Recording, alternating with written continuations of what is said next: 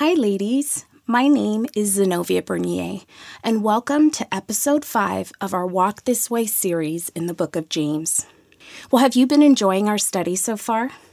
And when I say enjoying, I mean, have you been challenged, convicted, corrected, and commissioned? I know I have.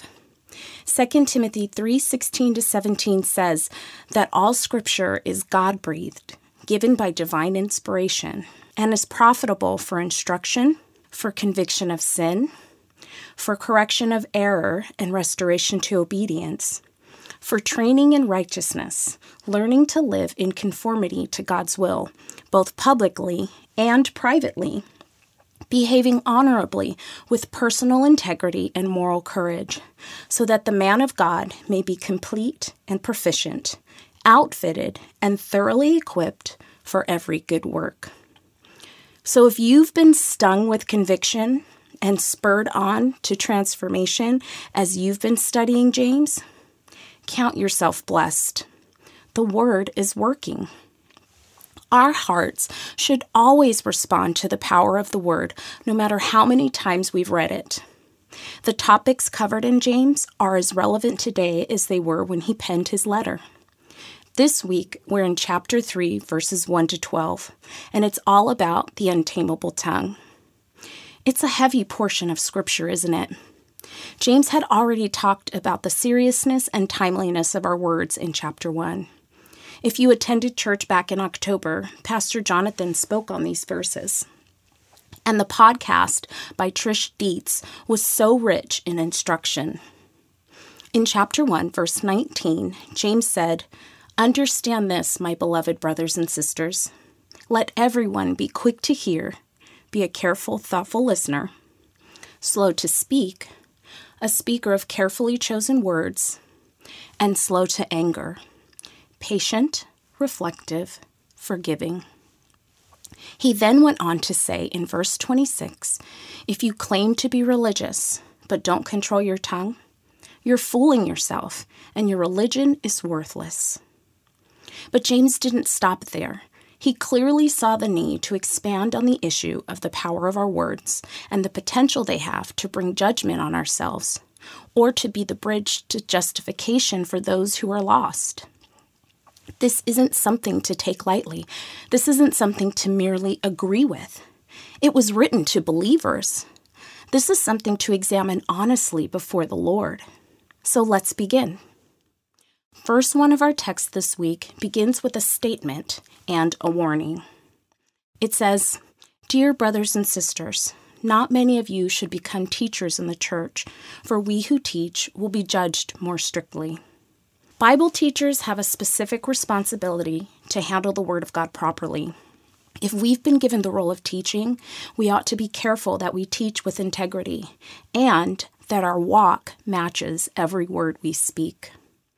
Hebrews 13:17 commands us to submit to our spiritual leaders, for they are keeping watch over our souls and continually guarding our spiritual welfare as those who will give an account of their stewardship of us. So Bible teachers, those who are sitting under our instruction should never be misled or misinformed by what we say or do. Their souls are much too important to God, and they should be important to us as well. Now, I know that most of you listening are not Bible teachers per se, but I don't want you to misconstrue the message here and the applicability of this verse in your life. Many of you listening are mothers, and therefore you have a responsibility to teach the Word of God to your children. You are their Bible teacher. Grandmothers, you are as well. Deuteronomy 6 5 to 7. And you must love the Lord your God with all your heart, all your soul and all your strength. And you must commit yourselves wholeheartedly to these commands that I'm giving you today. Repeat them again and again to your children. Talk about them when you're at home and when you're on the road, when you're going to bed and when you're getting up. And even if you don't have children, there are people that the Lord has placed in your life who are listening to what you say. Everyone is teaching something to someone. It's been said that we, talking about Christians, are the only Bible that many people will read. Titus 2, verse 3. teach the older women to live in a way that honors God. They must not slander others or be heavy drinkers. Instead, they should teach others what is good. In Matthew 12:36, it says that we will all give an account on judgment day for every idle word we speak. In the amplified version, it says for every careless or useless word we speak. This was a warning to all of us, not just Bible teachers. Now, if that doesn't make you want to speak less, I don't know what will. Or at least speak with more forethought. Now, if you follow Harvest or attend our church, you know that we just had our 32nd Anaheim Crusade. I'm on the event team for the Crusades, and our main responsibility is to make sure it runs as smoothly as possible. We're stationed outside in the lines before the public enters the stadium. We're on the field during the altar call. We work with security and many of the other teams. Oftentimes, if there's any kind of emergency, someone from the event team is there to get the help that's needed. From the moment we arrive at the stadium to the moment we leave, the event team members are hooked up to two way radios. Everything we do involves communication. Now, I've been on the team for quite a few years now, and something that has always been stressed to us is the importance of our words, particularly once the crusade begins. The event itself only lasts for two hours, so every second counts. There are no redos, and we can't press pause. If there's a problem, it must be communicated over the radio. But only one person can speak at a time. So we're trained to be thoughtful when we speak. We need to consider our words carefully before speaking. Is what I'm about to say clear and specific? Or is it wordy and confusing? Is it accurate? Is it necessary that I say it right now? Is it necessary that I say it at all? These are the things we must consider before we speak a word. The crusade night is short. It will quickly come to an end, so we don't have the luxury of wasting our words. The purpose of the Harvest Crusade is to share the gospel and lead people into a relationship with Jesus Christ. So everything my team says must lead to that purpose. If it doesn't directly facilitate the furtherance of the gospel, chances are it isn't worth saying. Do you see where I'm going with this? Girls, sometimes the best thing we can say is nothing at all. I recently sat next to a gal at church named Yolanda, and we started talking. Someone she loved was on his way to church that morning. It had been a while for him.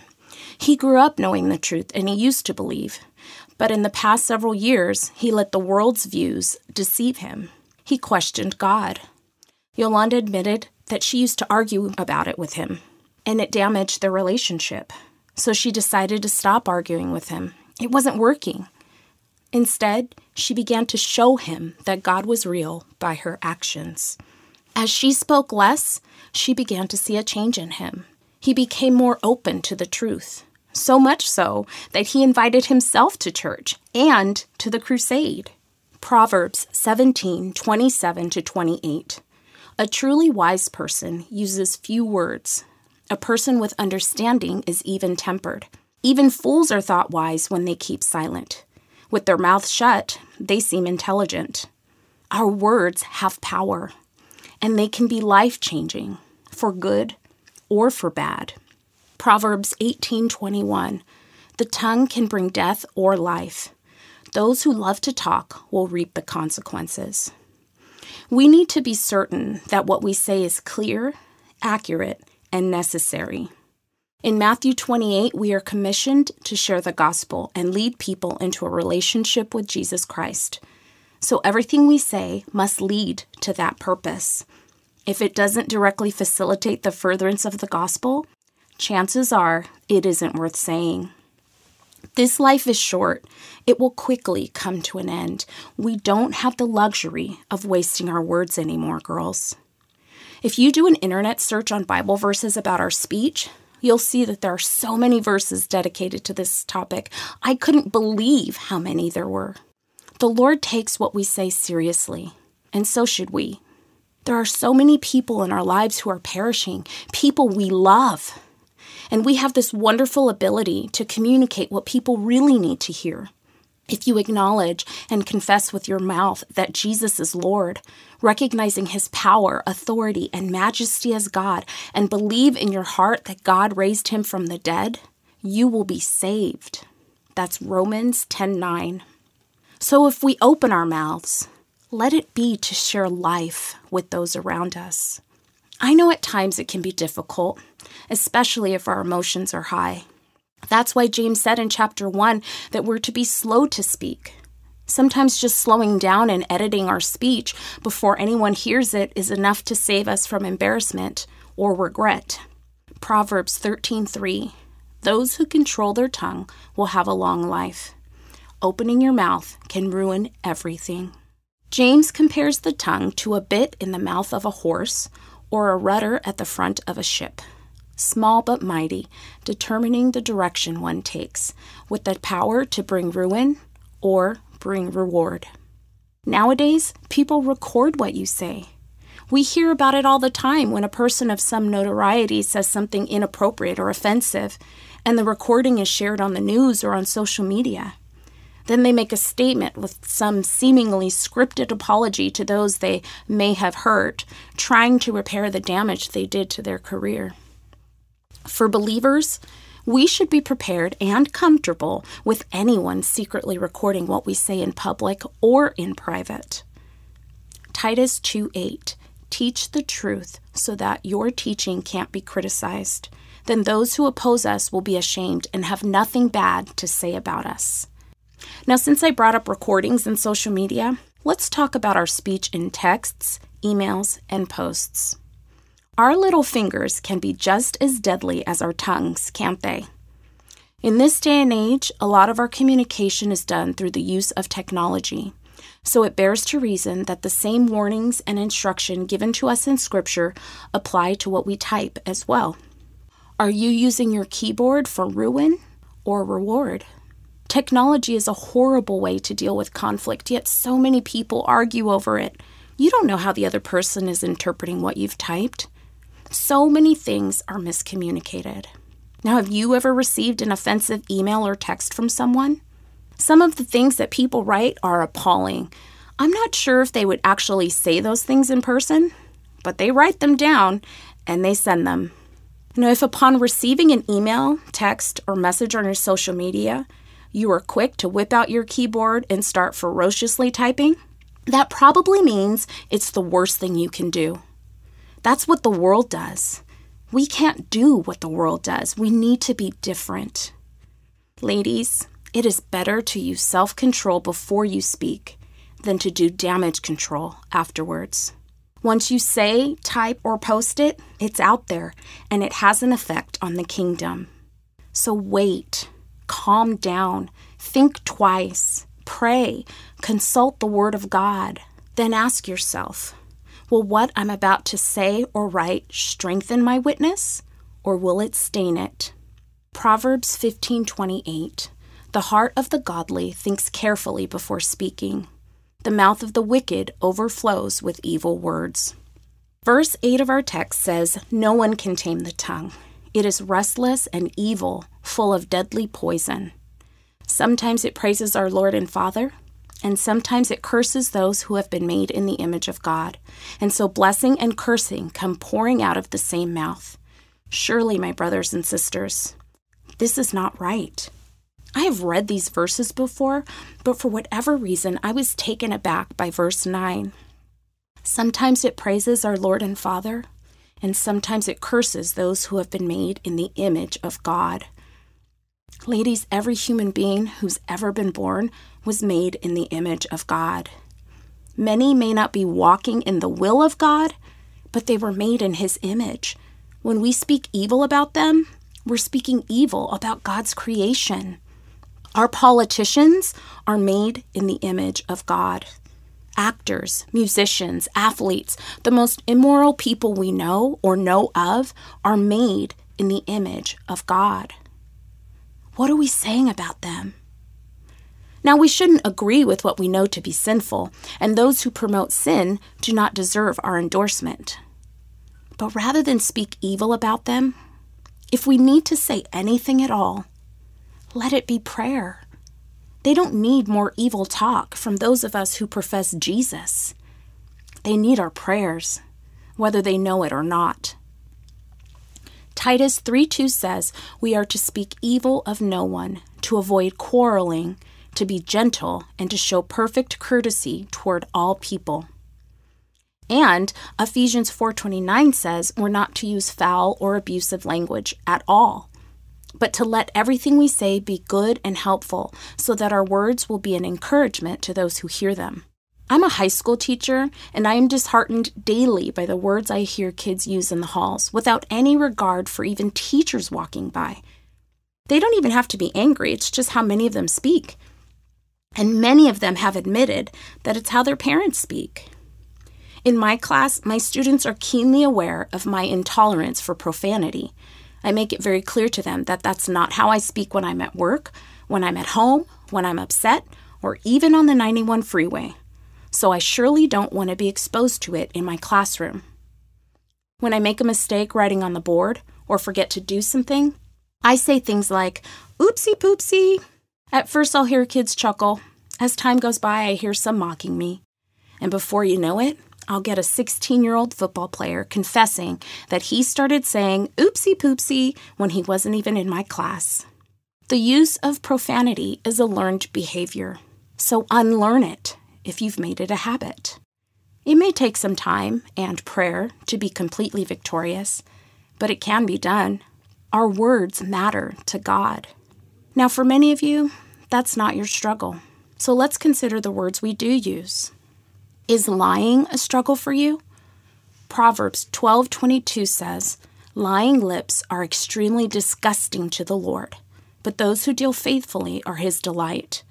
We are to speak the truth in love, growing in every way more and more like Christ. So that means we mustn't gossip either. Gossip can start out subtly, especially among Christians. It may begin as a prayer request by someone giving more information than is needed, and it can quickly spread from there. Scripture says a perverse person stirs up conflict, and a gossip separates close friends. Not only are we not to gossip, but Proverbs 20 19 tells us that we're not even supposed to hang around with anyone who does. If your friends like to spend their time gossiping, then you need to decide if spending time with them is worth what it's costing you. We are to avoid all irreverent babble and godless chatter with its profane, empty words, for it will lead to further ungodliness. 2 Timothy 2:16. Slander, complaining, insults, nagging. The Bible warns about all of it. This life will soon come to an end, remember? We need to think about our witness. And not just at church, we need to think about it on Sundays before we get to church, when the kids or your husband test your patience seemingly more than at any other time, or when your extended family, your friends, your neighbors, or coworkers know exactly what buttons to press to tempt you to say something wasteful. Listen, if the Lord brings up the subject of our words over and over in the Old Testament and the New, it begs to reason that we all fall short in this area regularly. But we are not defeated, ladies. Our God is so gracious. He never tells us what not to do without also telling us what to do instead. Colossians 4 6 says to let our conversation be gracious and attractive so that we will have the right response for everyone. The only way to guarantee our words are gracious and attractive is to speak the Word of God. We need to learn His Word, girls. We need to memorize it, and we need to stop wasting our words with excuses for why we don't. It can be done. If we take the time to repeat his commands again and again, talking about them when we're at home and when we're on the road, when we're going to bed and when we're getting up. Colossians 3:16 Let the spoken word of Christ have its home within you, dwelling in your heart and mind, permeating every aspect of your being. We want to be women of virtue, don't we? who the Bible describes as those who open their mouths with wisdom, and on their tongues is the law of kindness. As the psalmist prayed, so should we. Take control of what I say, O Lord, and guard my lips. May the words of my mouth and the meditation of my heart be pleasing to you. Ladies, our words tell others whom we belong to. Let's make sure that what we say proves that we belong to the Lord. Amen. God bless you, girls.